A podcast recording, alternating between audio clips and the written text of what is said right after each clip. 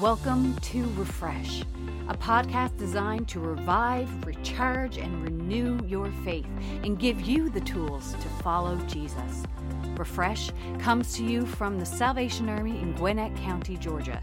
We meet in person every Sunday at 10:30 a.m. or online on Facebook and YouTube at Sal Army Gwinnett. We are excited that you have joined us this week and pray that God will bring His word to life. And now for our speaker. The people of Israel are finally free.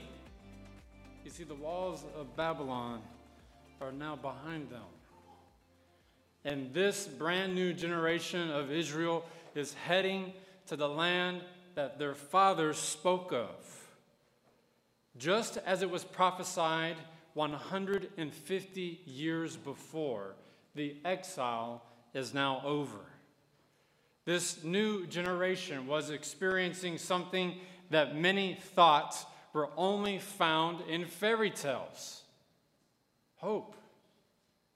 Every step closer back to the promised land is filled with the hope that God is going to do something new.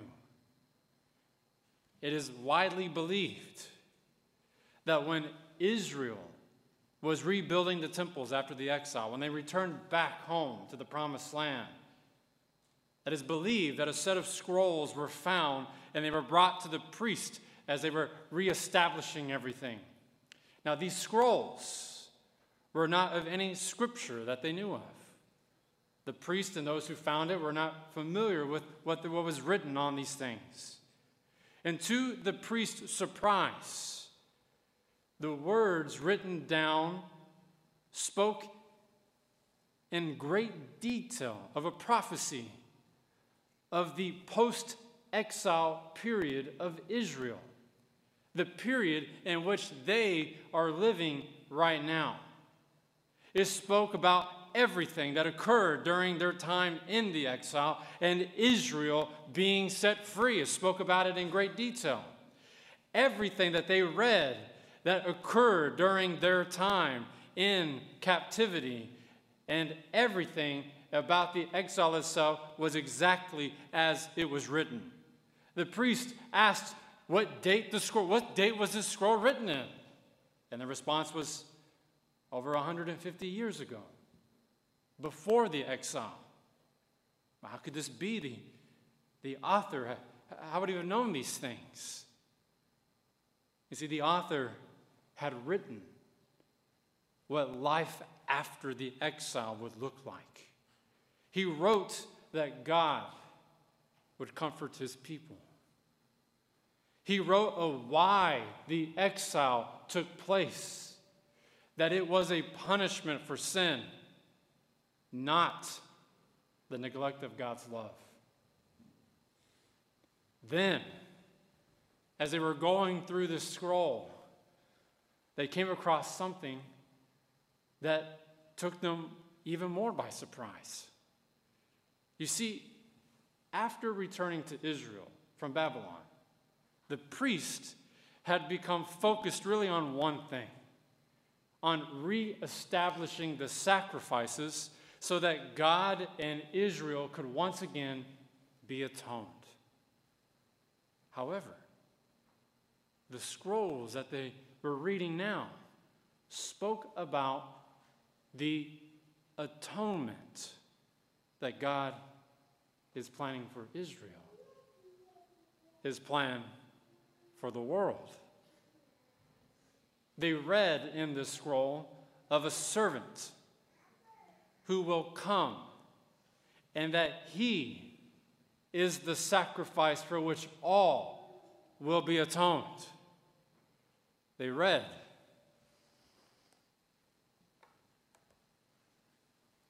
Surely he took up our pain and bore our suffering. Yet we considered him punished by God, stricken by him, and afflicted but he was pierced for our transgressions, he was crushed for our iniquities. The punishment that brought us peace was on him. And by his wounds, we are healed. We all, like sheep, have gone astray. Each of us has turned to our own way, and the Lord has laid on him the iniquity of us all. He was oppressed and afflicted, yet he did not open his mouth. He was led like a lamb to the slaughter, and as a sheep before its shearers is silent. So he did not open his mouth. By oppression and judgment, he was taken away. Yet who of his generation protested? For he was cut off from the land of the living.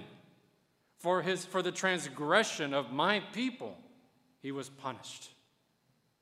He was assigned a grave with the wicked and with the rich in his death. Though he had done no violence, nor was any deceit in his mouth. Yet, it was the Lord's will to crush him and cause him to suffer. And though the Lord makes his life an offering for sin, he will see his offspring and prolong his days. And the will of the Lord will prosper in his hand. After he has suffered, he will see the light of life and be satisfied. By his knowledge, my righteous servants will justify many and he will bear their iniquities. Therefore, I will give him a portion among the great, and he will divide the spoils with the strong, because he poured out his life unto death and was numbered with the transgressors. For he bore the sin of many and made intercession for the transgressors. It's widely accepted in the church that the scrolls that were discovered on that day were the final writings of the prophet Isaiah before his death, 150 years before the exile. It is also believed that these words were never spoken to Israel until they were discovered after the exile. After their discovery, they were then added to Isaiah's writings, giving us what we call today chapters 40 through 66. This was once again confirmed when a set of scrolls were discovered in a cave outside of the Dead Sea in 1947. One of the scrolls that were found in these Dead Sea Scrolls was an entire preserved writing of the book of Isaiah with all 66 chapters represented. Let's pray. Father, we just pray now that as we go into your word, that Lord, we just ask for your truth to only be spoken. Father, that your spirit to move among your people. That God, that we pray, in fact, I pray, that as I'm standing here, that Lord, only, only the, the words you want said come from my mouth. That Father, I pray that if I say anything that isn't truth, isn't your truth, then just wipe it away. And that together, as we're here in this place, we collectively worship you. And that when we walk away from here, that we're not confused on what it is you want us to do. So, Lord, I pray this in Jesus' name. Amen. Amen. Good morning. Ooh, you got you, you're out there, right? I'm going to tell you what. There are, I've been an officer, pastor, preacher, whatever you want to call it, for uh, 12 years now, 12 years, and some change. And I have discovered that there are really two Sundays that are the most difficult to be a preacher. The first one is when we all know lunch is served afterward. Because that means I'm competing against fried chicken or something like that, and I get it. Listen, I get it. But the next one is the spring uh, fall or the spring save. Thank you. Gosh, I can't even think. Has it been? Is it only one hour that we lost? Why do I feel like I've lost like a whole year of my life? Jeez. I woke up this morning and I was like, "Where's the sun? Where, oh sun, where have you gone?" I wanted to be a poet almost like David, but man, I came out of the house. I said, "Okay, here we are." So okay, I, there's a couple of things that I want to, to say up before I, I, I dive in and I, and I jump into what, to what God uh, has for us. Uh, the first is, you know, I'm, I am human. You know this, right? I just want to make sure. Man, this, I want to, I'm, I'm almost not even want, tempted to say it, but I, I want to say it because I want Him to be the focus. Is that more so than a usual week, this week has been very packed in my schedule. Um, we've, we've had some funerals. We had, we had the Holiness Retreat last weekend, and on Tuesday, we had our annual meeting. And I would not have planned it that way, but that's how it was. And so coming into this, I sat down and I, and I, and I gave my full attention to this study. But I, the reason why I'm saying this is that at any point, and, and it's daylight savings on top of that, at any point that I may go, Captain is just talking nonsense. I want you to know that's my flesh, not his word. Okay? If, at, at, any point that I that is just like, man, Captain is maybe you know maybe, maybe he needs a day out, whatever. That's my flesh, not his word. His word is rich. It's rich, and I'm saying this because at any point, if you see me going off the deep end, just offer me a prayer. Just do this. I'll know what that means. Okay? I'll know what it means. But here we are. All right.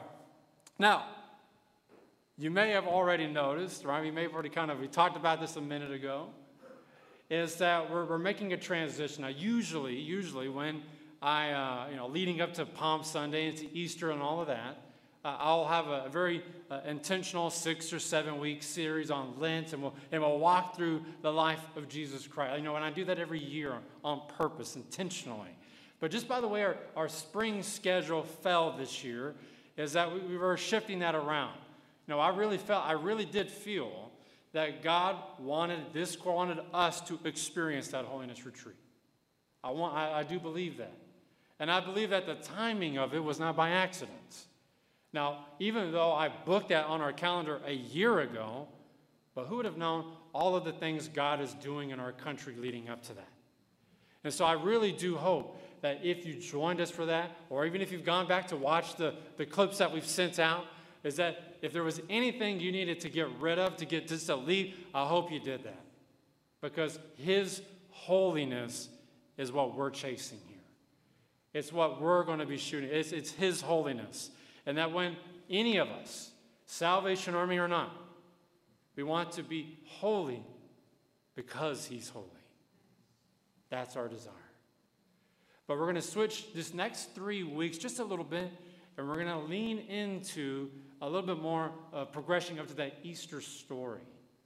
And so, for the next three weeks, we're going to be looking at the three specific times that Jesus predicted his death. He did that three times in Scripture. And so, he, oftentimes, when he did that, he, he, was just preparing to decide, hey, I'm, this is going to happen. You know, so he, he just three times was trying to prepare them, get them ready. And so today we're going to look at that very first time. Now, after some quick research, when I was looking through all this time, you know, with, with the predictions and the prophecies, uh, one thing is that it really should not have been a surprise that Jesus was going to die on a cross, or at least suffer in some way. In fact, since the very beginning of, since the garden itself, there have been prophecies over and over again about the Messiah and what has to happen to the Messiah in order for there to be salvation. And so, after some quick research, there appears to be an estimated around uh, 72 generations between Adam in the garden to the birth of Christ. And now, each of these generations that we read through the Old Testament uh, had their own stories with God. They, they, it, we, can, we can read them, we can go through the Old Testament, and we can just look and see what each generation had to deal with, decisions they had to make, calls that they had to, to lean into if they were going to follow him or not. Some chose yes, some chose no. And we can read through this throughout the entire Old Testament. There have been prophets. There have been prophets who spoke of a Messiah that would, that would give Israel hope when things were not looking good for them. Every single prophecy, every prophecy speaks of a servant that will be sent here to do one thing to suffer. Every prophecy says it, that it'll be here to suffer. However, that last part, the suffering part, was often forgotten or overlooked. Almost every time when we're, when we're talking or when we're looking at the Messiah. You see, when the Greeks conquered Jerusalem, in between that, that quiet time in the scriptures, when the Greeks came and conquered Jerusalem, there was a rumor that was started that the Messiah would be a military leader who will crush their enemies. And it was easier for them, probably for any of us too. It was easier to put faith in a strong military leader than one who chose to come as a lamb. Now, this takes us to Matthew 16.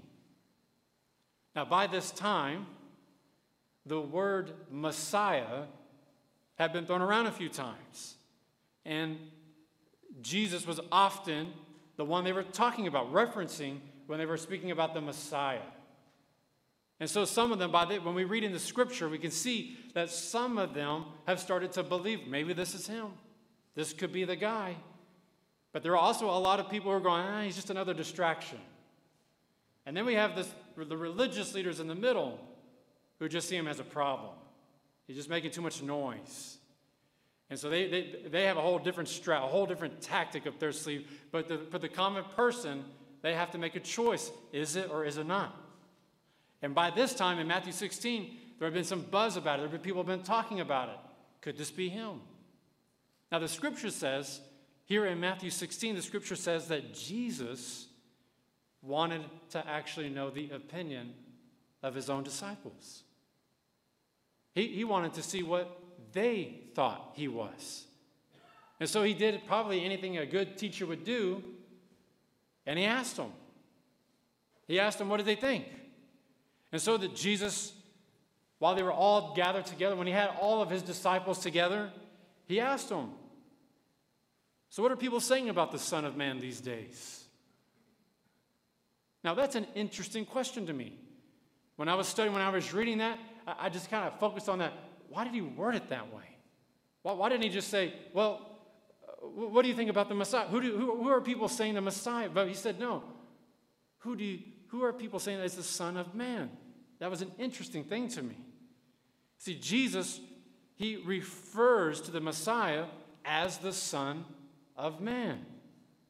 Now, when you look at your Old Testament, when you look at all of the prophets throughout the entire scriptures, there is only one prophet, only one prophet, who ever referenced the Messiah as the Son of Man. And that was Daniel. That was it. Nobody else said it. The Son of Man that Daniel spoke about when he prophesied, when he, when he, when he spoke into this concept of the Son of Man, speaks of a heavenly figure whom God has given authority, glory, and sovereign power. That's who Daniel was, is talking about. Listen, I, I know we're in exile. Hmm, I know we're in bondage. But the Son of Man will come. And he will have all authority, all glory, and all sovereign power. Now, interestingly enough, at least in the New Testament, when I read there is actually zero, not one, not one account that anyone in the entire New Testament ever called Jesus the Son of Man except Jesus himself. he referenced himself as the Son of Man 81 times in the Gospels, making it the most used term that Jesus used when speaking of himself. It, was, a, it was a term of endearment. He was the Son of Man. So, Jesus, right here, when he was gathered with his disciples, he was really asking them, when, when he had them all together, he was asking them, Who do people say is the one that David prophesied would be given all authority? There was no misunderstanding about what he was, what he was asking his disciples. What the, what the purpose of this question was. There was no, no question about it. You see, the disciples then, they replied, at least the way I read it, because I'm reading it like me. and so when they, when they replied back, what I saw was that they replied back with their safe Sunday school answers. You see, they, they say, well, well, Jesus, some people say that that's John the Baptist. Others say that, that maybe Elijah is the Son of Man, while others, perhaps Jeremiah. Maybe after all this is said and done, we can grab a coffee and see what theological viewpoint you have on the subject, Jesus. But this is their safe answer when they're giving it to him. And it's often in our safe answers, your and my safe answers, when Jesus is trying to pierce our hearts the most. You see, Jesus transitions from that, that question and then he asks them directly who do you say I am? He's not looking for a debate, a theological opinion here, or even a denominational difference. He is only looking at the heart.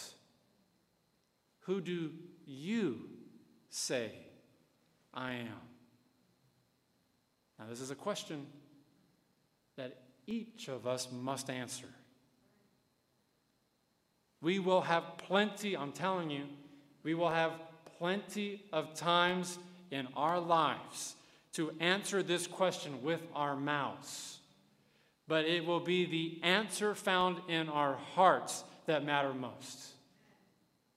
Is he the Messiah? Who do you say I am? And when asked this question, when we read the scripture, when asked this question, Peter, is the very first one to stand. He's quick to rise to his feet. He says, You're the Christ, the Son of the living God.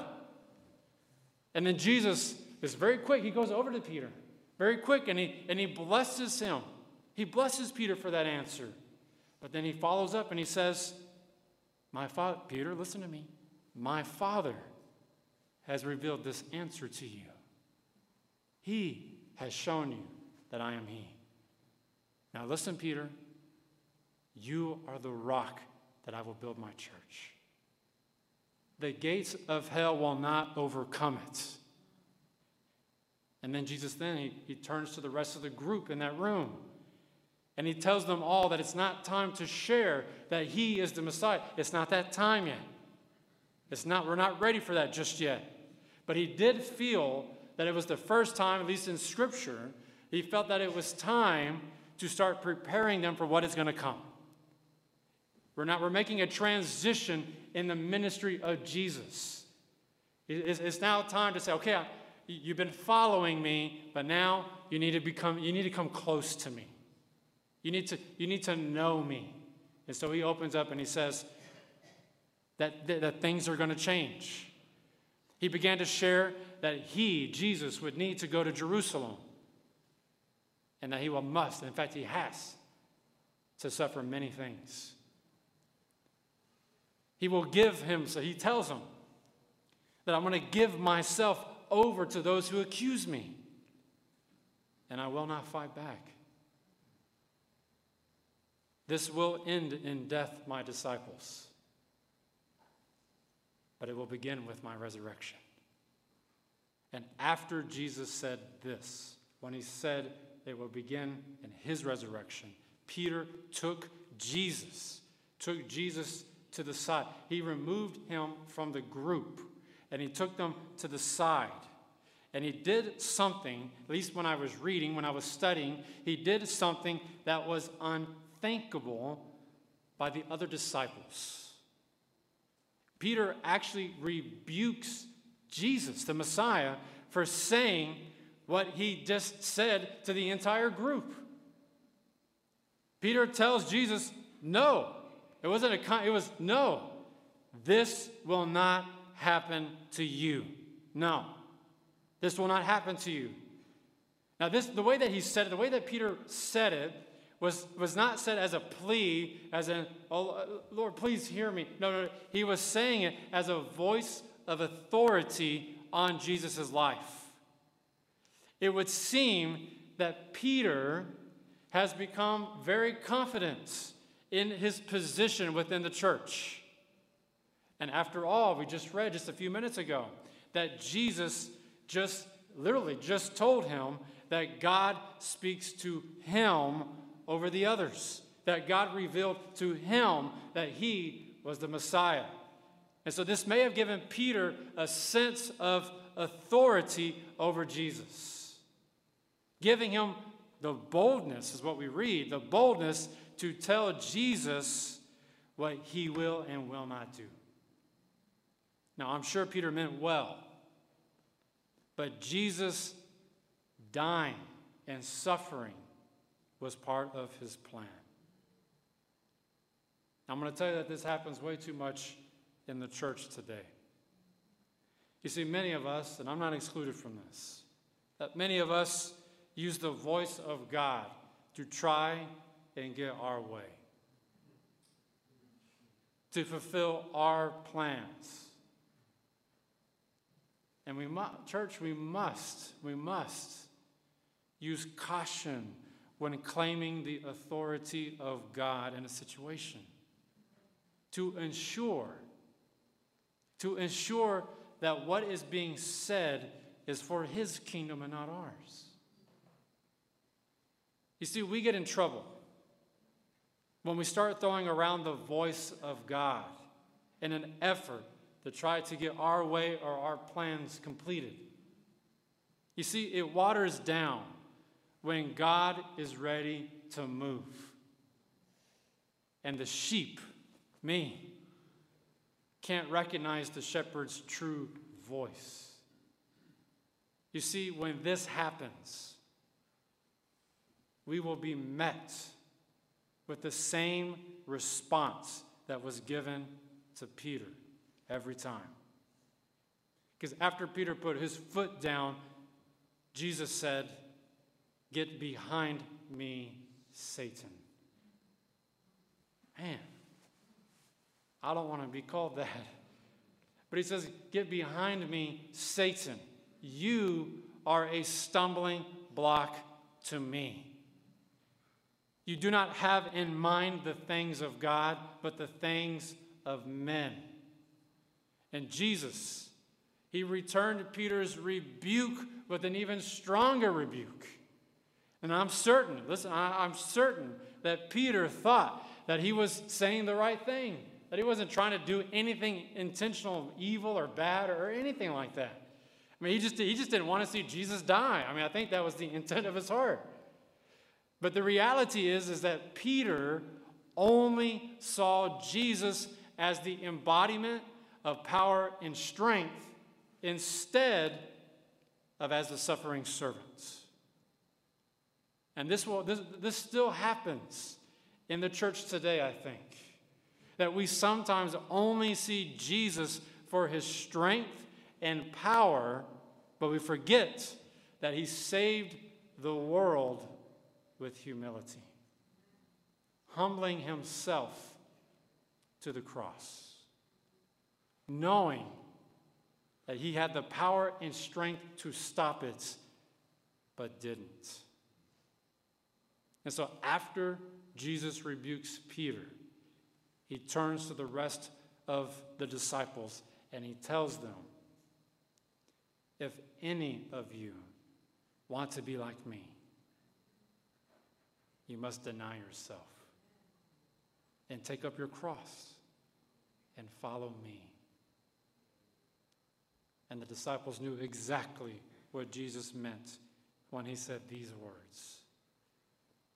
You see, in the past 2,000 years, we have done a really good job at cleaning up the cross. But during these times, the cross was an unrelenting instrument of death.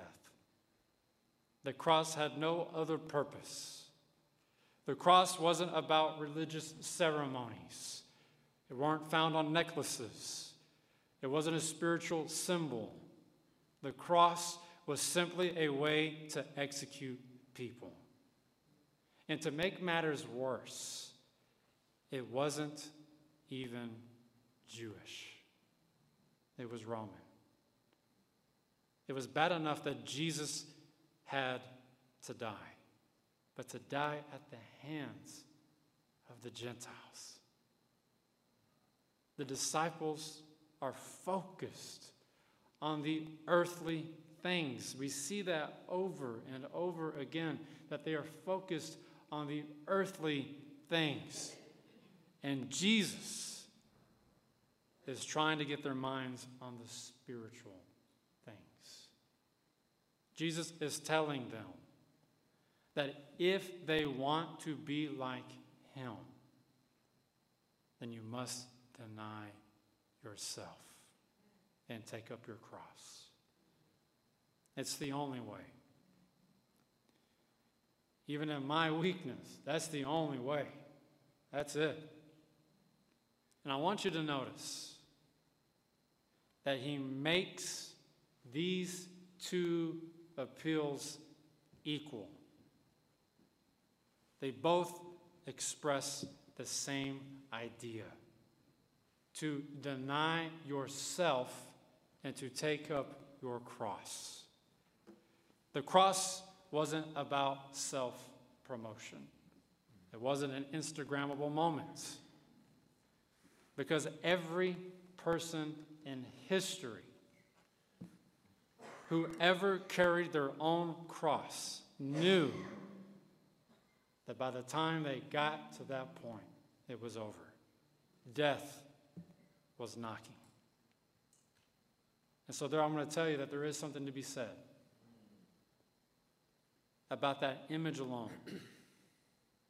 to be carrying our cross knowing that we can't save ourselves. And so today, I think many of us can find ourselves in Peter's position. You see, we view, I view the church and his kingdom with earthly eyes and forgets that He is greater than what we can see. He is working in areas that we do not go. He is softening hearts that have turned to stone. This is what He does. In all of Scripture, in all of Scripture, I have never read that Jesus commands his people to go fight, debate, or argue on his behalf, but instead to always deny ourselves and be humble and to take up our cross, putting to death our pride. And Matthew 16 as a reminder that if we really want to follow Jesus, then it must always be about Him.